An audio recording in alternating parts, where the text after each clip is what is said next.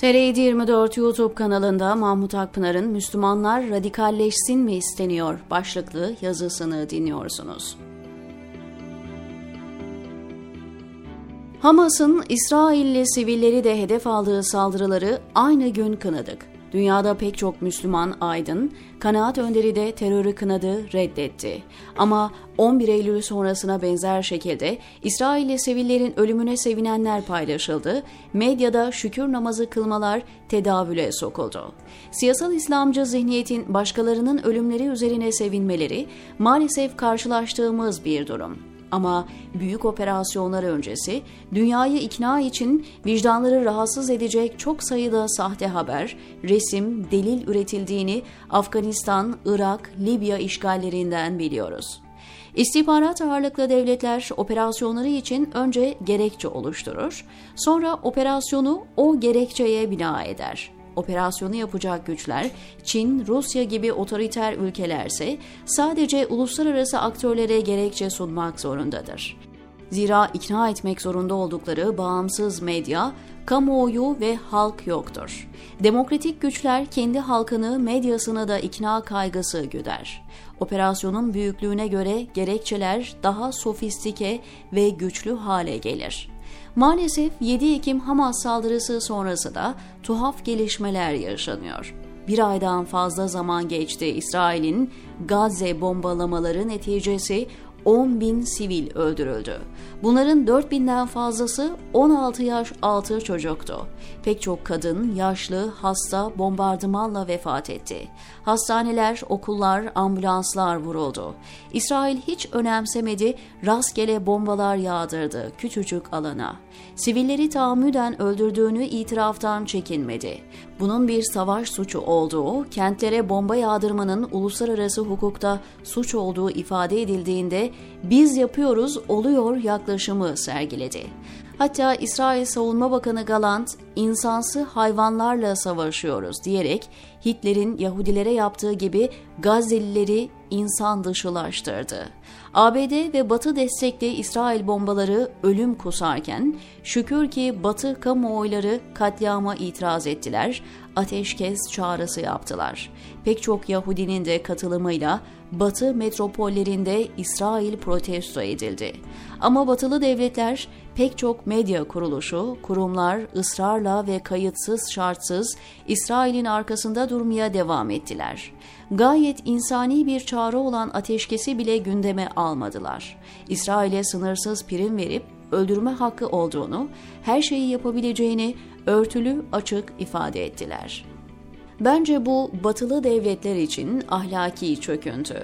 Dünyaya pazarlamaya çalıştıkları demokratik değerleri, insan haklarını, ifade özgürlüğünü, protesto hakkını, mülkiyet hakkını, yaşam hakkını alenen ihlal eden ve savaş hukukunu çiğneyen İsrail'i kayıtsız şartsız desteklemeleri vicdanları yaraladı, güvenleri sarstı. Dahası katliama itiraz edenleri görevden aldılar, soruşturmalar açtılar, bazı gösterileri yasakladılar. Böyle davranmaları rasyonel değil. Gafletle, saflıkla yapıyor olmaları konuyu izaha yetmiyor. İnsan planlı, hedefli olaylar silsilesinin parçası mı diye düşünmeden edemiyor. Ama her iki halde de büyük sorun var.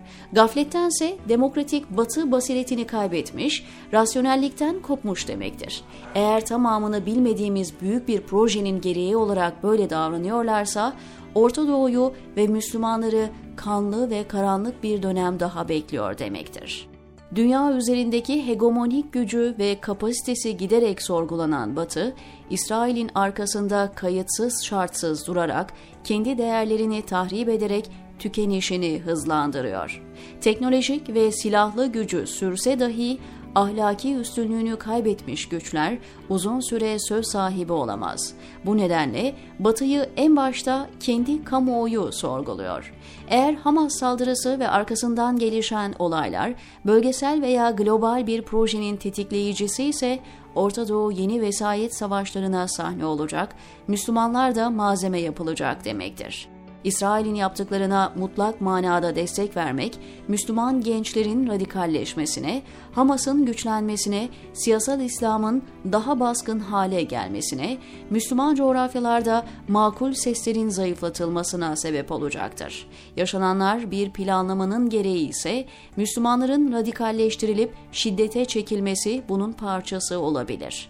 O durumda İsrail'in yaptıkları ve Batı'nın tutumu bir mantığa oturur. Aksi halde son bir ayda yaşadıklarımızın ne İsrail ne de destekçisi Batı açısından rasyonel bir açıklaması yok. Yapılanlar, yaşadıklarımız Orta Doğu'da yeni ateşlerin yakıldığını ve bunun daha harlanacağını gösteriyor. Eğer böyle bir yol haritası varsa, dünyada Müslümanları sevimsiz, katil, cani, cahil gösterecek yeni olayların, patlamaların, belki intihar saldırılarının olması beklenmeli. Son Hamas saldırısı, Gazze'de bir operasyon için İsrail'e gerekçe sunar ama daha büyük planlar, hedefler varsa yeterli olmaz. Geniş çaplı siyasi, askeri dizaynlar yapabilmek için önce psikolojik altyapının hazırlanması gerekir. Bunun için de Müslümanların nefret ve öfkesinin artırılmasına ve şiddet halinde görünmesine ihtiyaç var. İdeolojik yaklaşımlara ilave radikalleşmenin sebepleri arasında baskı, zulüm, işgal, sürgün, ret, aşağılama, yaşam alanı bırakmama, değersizleştirme, insan dışılaştırma gibi konular vardır. İsrail'in Gazze'lilere yaptıkları arasında bunların hepsi mevcut. Gazze'de siyasal İslamcı, şiddete açık bir ideoloji de var. Bazı Müslümanların şiddete yatkınlığını, manipülasyona müsaitliğini elbette dikkate alıyoruz. Ama olaylara mahruti baktığınızda, Filistin gibi sembolik bir olay üzerinden sadece Orta Doğu'daki değil, dünyadaki Müslümanları öfkelendirme ve radikalleştirme gibi bir niyetin varlığı seziliyor. Allah korusun, on bir Eylül sonrası olduğu gibi Müslümanlara fatura edilecek terör olayları da gelirse atmosfer bir anda değişir. Konu Batı'da yaşayan Müslümanların varlığının sorgulandığı bir hale dönüşebilir. Kısa sürede aşırı sağın, İslamofobyanın patladığını görebiliriz. Yazdıklarım spekülatif sayılabilir ama daha önce maruz kaldığımız projelerden mülhem. Umarım bunların hiçbirisi olmaz. Umarım demokratik Batı makul bir çizgi yakalar, kendi değerlerine sahip çıkar, insanlığı önceler. Ama görünen o ki olayların devamı yine Orta Doğu'yu yakacak, yine Müslümanlara zarar verecek. Çünkü orası kan dökmeye, ateş yakmaya en müsait alan. Kanayan açık yaralar coğrafyası.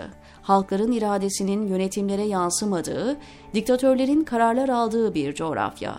Zayıf bir ihtimalde son yaşananların Batı'yı bir anaforun içine çekmeye yönelik olmasıdır. Ama her durumda Orta Doğu'da ısınacağı benziyor. Umarım yanılırım, inşallah haksız çıkarım.